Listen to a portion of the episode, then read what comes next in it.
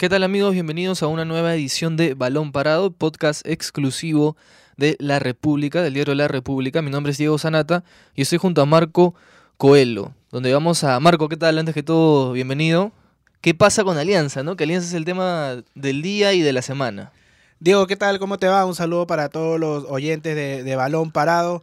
Sin duda que han sido unos días terribles para Alianza, eh, no solo porque ha quedado eliminado de la Copa eh, Libertadores tras perder con Inter, sino que Miguel Ángel Russo se cansó, no quiso dar para más, eh, eh, renunció al, cargo. Eh, hoy día fue a, este grande de Ventín solamente a, despedirse de los jugadores, no una reunión, ninguna explicación tan amplia. Y ahora la directiva están, como dice, como locos buscando al, reemplazante de Russo. Sí. Y hay varios hay nombres, varios nombres. donde el principal, que a veces es muy poco común en el fútbol, eh, que Pablo Bengochea podría eh, regresar a Alianza Lima. Eh, también hay otros técnicos argentinos, principalmente como Mariano Soso, que también están dentro de la evaluación de la directiva íntima para poder llegar a la victoria. Ahora, antes de, de justamente ir más detallado sobre los posibles reemplazantes de Russo, se sabía que el DT argentino, antes del partido con Inter, ¿no? ya se especulaba de que era su último encuentro dirigiendo Alianza, y muchos esperaban que después del mismo, que fue una derrota por la mínima, ¿no? con un gol sobre el final, anunciara él en conferencia de prensa que, que se iba, pero no fue así. Dijo que no quería tocar ese tema y que solo iba a hablar sobre, sobre temas deportivos, de lo que había sucedido. Sí, eh, previo al partido con Inter, él tuvo una conversación con el administrador Renzo Rato y con Gustavo eh, Ceballos, donde él eh, manifestó ya su, molestia, su decisión de ya no seguir. Ceballos y Rato trataron de convencerlo, pero Miguel Ángel Russo en un, se mantuvo firme en su decisión, no entendía razones lo cual también alteró un poco a, los directivos que aceptaron su, renuncia y eh, dijeron que después del partido ya podrían ver el tema contractual, que era que eh, tenía que pagar eh, una, cláusula. una cláusula de rescisión de 120 mil dólares, que al final, confirmado por el propio gerente deportivo, ha sido de 90 mil dólares. Se ha reducido, ¿no? Lo que él ha pagado, ¿no? Entonces, esto ya, esto ya era em, o mejor dicho, ha sido la gota que derramó el vaso, ¿no? Porque ya Miguel Ángel Russo, de que llegó a, Perú, eh, mostró su, molestia eh, por el tema de los refuerzos. Eh, tampoco no estaba muy conforme con la infraestructura que el club le ofrecía. Y de la Liga 1 también. Y de la Liga 1. Entonces, me parece que ha sido eh, Han sido varios factores para que él... tanto de ruso, bueno, no tanto del club y de ruso, ¿no? De ambos. De ambas partes, sí. Ha, cometido errores, sí. Eh, errores, no saber llegar al plantel, no manejarlo. Eh, creo que también decirlo públicamente. Eh, Porque varias veces criticó a su plantel después de los partidos, ¿no? Y eso también no, no es que te ayude mucho en el trato que tienes con, con ellos, porque se notaba que el equipo no estaba con él. No, la, relación era, era buena, pero no había esa, esa química que siempre eh, tiene que existir entre jugador y técnico para llevar eh, un proyecto hacia adelante. Inclusive eh, se pudo conocer en las últimas horas que el plantel días previos al partido con Inter se había reunido con él para decirle, ¿no? De que juntos podían sacar este, esta crisis adelante pero el técnico ya este, estaba necio, como se dice, no, no quería entender razones, y lo cual, bueno, ya colmó la paciencia y su última declaración eh, después del partido con Inter, bueno, se refirió a la calidad de Andrés de Alessandro, creo que terminó por por eh, eh, liquidar a los, a los jugadores en el tema anímico, ¿no? Entonces, me parece que eso engloba de los errores que han habido por el club, por parte de los refuerzos que le prometieron y no llegó, y por parte de Miguel Ángel Russo que no, no supo Igualmente, los, los refuerzos que, que llegaron, los primeros refuerzos que llegaron para Alianza este año, se dice mucho de que eran pedidos de Bengoechea, ¿no? Antes de que él dijera que no iba a continuar. El, el tema está en que cuando, bueno, termina el torneo, eh, Bengochea iba a continuar. era, era, En la República le hicimos una entrevista al gerente eh, deportivo Gustavo Ceballos y él eh, anunció que el deseo era que continúe. Renzo Rato también era de esa idea pero sorpresivamente después se dijo de que ya había un tema de, desgaste con los jugadores. Eh, Hay problemas personales también, ¿no? Y con su familia. ¿no? De, por parte de, de, su mamá y que por eso eh, habían tenido que, cambiar eh, eh, de, técnico, ¿no? Pero Bengochea ha venido al país, se ha reunido con los principales jugadores de Alianza.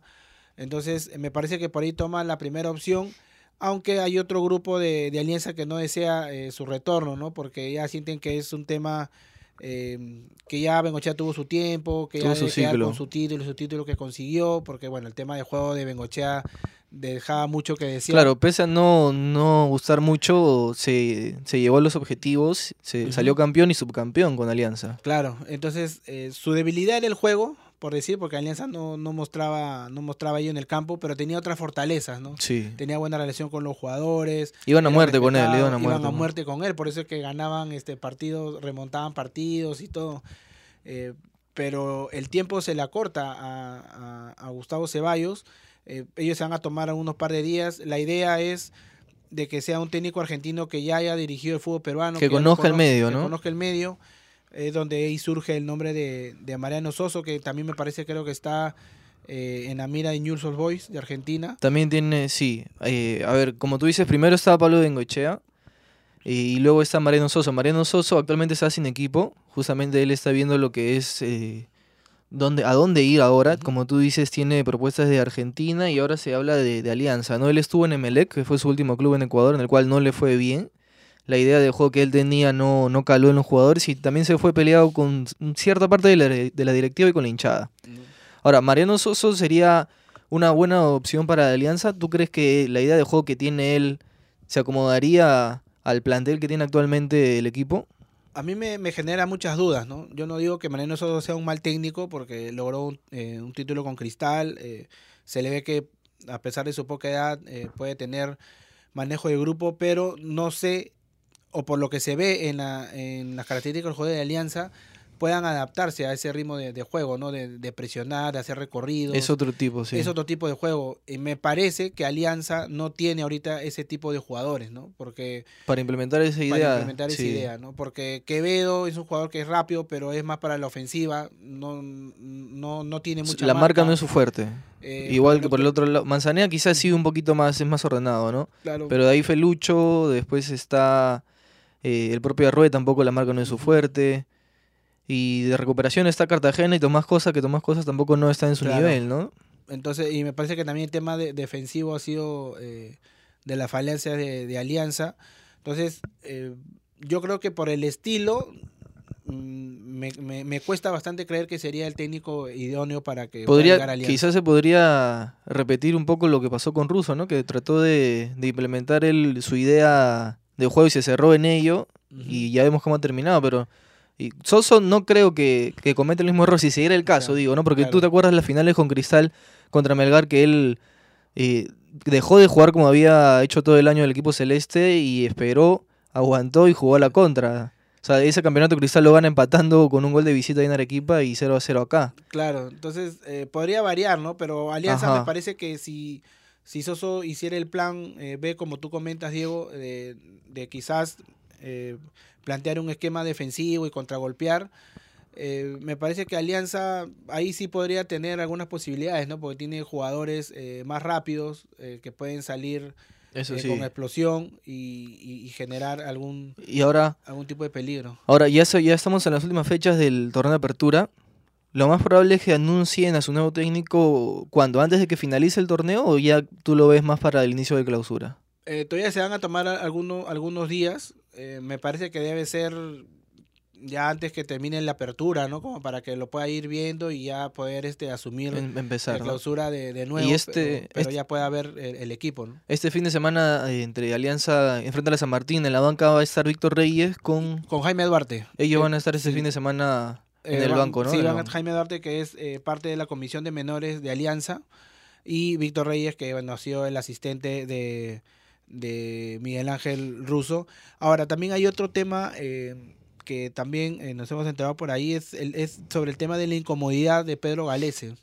¿no? Él parece de que ya no está cómodo en el, en el equipo. su última declaración después del partido con el Inter lo, lo refleja un poco de ello, donde deja entrever que hay jugadores que dan todo como otros, y otros que no.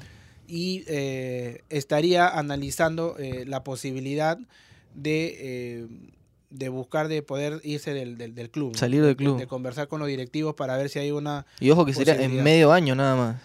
Claro, en medio, en medio Menos año. de medio año Podría ser porque no, no se siente cómodo en el, en el, en el club y estaría analizando ver esa, esa posibilidad. Igualmente, bien, bien no le ha ido a Valese, ¿no? Aquí, en, prácticamente en todos los partidos que ha jugado con Alianza le han hecho mínimo un gol, que es un dato que no le favorece en nada, ¿no? O sea, en Tiburones, en México, también perdía a veces por goleada, pero él sobresalía y evitaba, ¿no? Que los marcadores eran más amplios, pero aquí parece que ha dado un paso atrás. No sé, no sé si catalogarlo un paso atrás, ¿no? Con Alianza, pero personalmente él, su nivel ha bajado en comparación a años anteriores. Me parece que a pesar de la derrota, por ahí se podría ver que su actuación individual eh, ha sido la mejor, o se podría decir la mejor, creo, con Inter, ¿no? Sí. Porque salvó Ahí sí salvó varias. Salvó tres o cuatro goles eh, muy claras. Manos a manos, sí. Eh, pero de ahí, lo, de ahí de los partidos restantes habrá tenido una, dos atajadas, pero no es el galese que... no es el salvapartidos que era, ¿no? De la selección, claro. Y eso justamente eh, a los hinchas les llama la atención porque en realidad es el número uno para Gareca, ¿no? Y no está al nivel deseado o esperado más o menos. Ese sería una buena interrogante para Gareca en estos momentos, ¿no? Para, para ver eh, cómo, cómo lo ve el, la disminución de, de, de la actuación de, de, Pedro, qué tanto le preocupa de cara a la Copa, América. porque es, es su arquero número uno y, por ahí no, no, ha, no ha tenido otras, otras opciones. Vamos a, ver ahora cómo. Igualmente vamos a seguir ese tema de Alianza León porque sin duda hay mucho para, para qué hablar y vamos a ver primero si este fin de semana se reencuentran con la victoria, ¿no? Porque llevan 10 partidos sin ganar. Para calmar un poco las aguas, ¿no? Para que se calmen exactamente las cosas en, en la victoria. Ahora, el fin de semana juega Alianza el domingo, pero el partido más atractivo sin duda va a ser el sábado 8 de la noche, Sporting Cristal Universitario en el Estadio Nacional. partido, ¿eh? Juega el segundo contra el tercero del, de la Liga 1. Sí, me, me parece que los dos futbolísticamente llegan eh, algo parejo. Cristal sí dejó algunas dudas en su último partido. En Argentina, sí. Fue un equipo eh, largo. Eh, por ahí mejoró con el ingreso de, Pacheco y Christopher González. Y de Canchita. creo que eso podría ser una... Canchita sí podría ser titular ese sábado. Ah, yo creo que le haría bastante bien. ¿ah? Sí. Yo creo que le haría bastante bien. Ah, va a jugar ante su ex equipo. Ante su ex, quizás los motive más, ¿no? Ojalá que sea así para los Para los hinchas de cristal, sí. Ahora, eh, la U también vuelve a repotenciar vuelve Denis. Así es. Vuelve Alberto Quintero. Así que en la parte ofensiva me parece que los dos tienen propuestas. Están por ahí, ¿no? no hay mucha diferencia arriba, quizás. Pero, y los dos tienen falencia defensivamente. Eso también. Así es. Hay que ver quién es el que comete menos eh, errores. Eh, sí. Para, eh, llevar la victoria porque, a ver, Cristal en esos momentos está luchando el campeonato con Binacional, está solamente un punto, Binacional tiene 24, Cristal 23, y, el, y Universitario tiene 17, pero con un partido menos. Claro, con Sport Huancayo, ¿no? Que se, suspendió por falta de garantías. Universitario, a ver, está ahí metido en la lucha y sabe que ese partido con Cristal es, es importante, es de vital importancia si quiere mantenerse en la lucha por el, por el torneo. Ambos van a presentar como tú bien dices, tienen a sus figuras, tienen arriba a Germán Denis y tiene Cristal a Emanuel Herrera. La sorpresa, quizás en Cristal, como hemos dicho ahorita, es la, la, inclusión desde el Vamos, desde el arranque de Canchita González, que entró bien en Argentina, pero ya con el marcador en contra era, era más que complicado ahí ayudar mucho. Y luego también se va a permanecer Palacios también adelante. Y con Titi Ortiz. Titi Ortiz que también se mantendría en el 11 de, Vivas. Y en Universitario sí, las principales cartas de ataque. Denis, Alberto Quintero, que también regresa después de la suspensión de dos fechas que le habían dado. Y a ver, ¿tú ves algún favorito? Yo creo que está ahí 50-50. Sí, la, verdad que sí, porque los dos tienen eh, eh, propuestas ofensivamente, tienen eh, muchas cartas, no solamente se confían en el 9, también tienen opciones en la U, tiene a, Quinteros, tiene a Hover. Por las bandas. Que también este, tiene olfato goleador. Cristal, sí, por ahí, creo que mayormente sus fuerzas se, se, se inclinan para Emanuel Herrera ¿no? Que, que, bueno, en el torneo local sí ha estado eh, con el olfato goleador. Ha estado anotando. Eh, todavía ahí tiene una, una cuenta pendiente, pero me parece que los dos sí llegan este, bastante, eh, bastante bien. Es muy difícil darle un... este Quizás, quizás a ver, anímicamente Universitario llegue mejor por su goleada que, que le metió al Boys, ¿no? Que ganó 4-0 de local, llegan motivados, y con un triunfo a ver, con Hover como estrella, Hover también creo que está pasando por un gran momento y no solamente Denis o Quintero deberían preocupar a Cristal, sino Hover. Y creo que por ese lado el aspecto anímico universitario tiene un, un peldaño, está un peldaño más arriba de Cristal, porque Cristal viene de perder contra Godoy Cruz, eliminado en la Libertadores y tocado por ese sentido, ¿no? Hay que ver si, si cómo van a reaccionar ahora contra, contra Universitario porque de perder y Binacional gana ya las cosas se complican también acá. Sí, yo, yo me parece que en el, me parece que en el tema defensivo eh, sí saca un poco más de ventaja Cristal, porque la U, em, a pesar de que Boys es un equipo que, que no juega mal, sino que lamentablemente le falta eh, jerarquía, me parece, En, el lado ofensivo, sí. pero pasó muchos apuros la U. Eh, con, con Boys. Con Boys. Pasó mucho, muchos apuros con Boys. Con Alianza también con Alianza también, a pesar de que eh, no se reflejó en el marcador, pero con Alianza también hubieron varios errores defensivos en los primeros minutos, desconcentración. Alianza falló mucho ahí también. Claro, y dos penales. Entonces me parece que Cristal también tiene sus falencias, pero me parece que por ahí está un, poco más... Eh, un poquito más sólido que. Sí, porque igualmente Merlo y Reboredo vienen jugando juntos desde el año pasado. En la U también la sabe central es nueva. También, eso también puede, puede influir un poco en el presente de, ambos, de ambas sagas, ¿no? Ojo que Merlo también ha disputado con Cristal todos los partidos del año. Y no sé en qué momento Viva planea darle, darle descanso, pero sí es fijo de que juega ese fin de semana, no, no se va a perder el partido contra la U. Pero también físicamente Merlo como que eh, le está costando, ya un poquito se le empieza a notar el cansancio y se vio en Godoy Cruz que fue también el autor de los dos penales, ¿no? Que, que le, le cobran en contra Cristal. Sí, ese, ese también es un tema eh, que preocupa, pero bueno, a mí tiene eh, la experiencia de Yair Céspedes, que todavía es un jugador que, es muy ofensivo, tiene muchas maneras para poder salir. Entonces, eh, Pretel también me, parece que es eh, un jugador que le da bastante equilibrio a, a Cristal.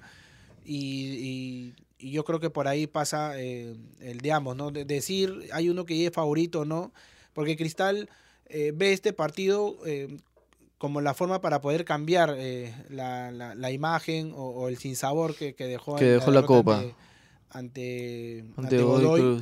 Y, bueno, y, en el torneo, en la Liga 1 sigue ahí peleando, ¿no? Peleando, tratar de, binacional a pesar y ese es, es el objetivo ahora, ¿no? Es el objetivo ahora ganar, ganar la Liga 1 para los, para los celestes. Esperamos un buen espectáculo, igualmente va a ser con, con ambas hinchadas en el Estadio Nacional que es algo positivo que, que ambas hinchadas regresen a las canchas, que regresen las familias y sin que haya ningún tipo de incidente, ¿no? Sí, es, lo, que, lo que esperamos. Eso, eso es lo, en realidad lo que se espera, ¿no? Porque muchas veces eh, se le echa la culpa a la, policía, eh, porque a veces toman decisiones que para, para algunos es absurda, pero también los hinchas tienen que poner su parte, ¿no? Porque, mire, se hacen a veces eh, partidos con las dos hinchadas y luego ocurren incidentes, se pelean. Sí, o eh, lanzan objetos. lanzan objetos, todo. Entonces le dan la razón a la policía. Y después los perjudicados eh, somos... Son los hinchas, los, los, que van a ver el espectáculo, nada más. Así Esperemos que, mañana el, que mañana en la noche sea una fiesta, que gane el mejor y, que se porten bien, pues, ¿no? Sobre todo. A ver, antes de, de, cerrar el programa aquí en Balón Parado, mañana sábado juega Barcelona contra Levante y con un empate los de, los de Messi y de Ernesto Valverde. podrían ser campeones nuevamente de la liga, bicampeones, y porque el año pasado también lo consiguieron, y ya solamente tendrían que enfocarse contra el Manche, contra el Liverpool, perdón. Para la Champions. Así es, que por la Champions, y tendrían la final de la Copa del Rey contra el Valencia. Que, a ver, la, hinchada de, Barcelona se ilusiona con un nuevo triplete, ¿no? Que es algo que muy, muy pocos equipos lo consiguen en el mundo. Sí, sin duda que me parece que eh, no lo logra de con Guardiola, no, con Luis Enrique, 2015. ¿no? Sí. 2015. Eh, y esperemos que sea así, ¿no? Barcelona me parece que después de un tiempito está mostrando el, fútbol que siempre lo ha caracterizado. Y esperemos que mañana, bueno, tiene todo servido. Está servido, sí, para, que celebren. No creo que pase una catástrofe. No, Juan de, local, todo. Y puedan alzar el, trofeo y todos los hinchas del Barça del mundo puedan este, festejar, ¿no? Así es, y nosotros nos reencontramos la siguiente semana en una nueva edición de Balón Parado para hablar de lo sucedido este fin de semana en el torneo local y también en las principales ligas del mundo. Marco, muchas gracias. No, Diego, a ti más bien y siempre eh, síganos aquí en, Balón Parado que siempre nos vamos a esforzar para tener la mejor información para todos nuestros oyentes. Hasta una nueva ocasión. Gracias.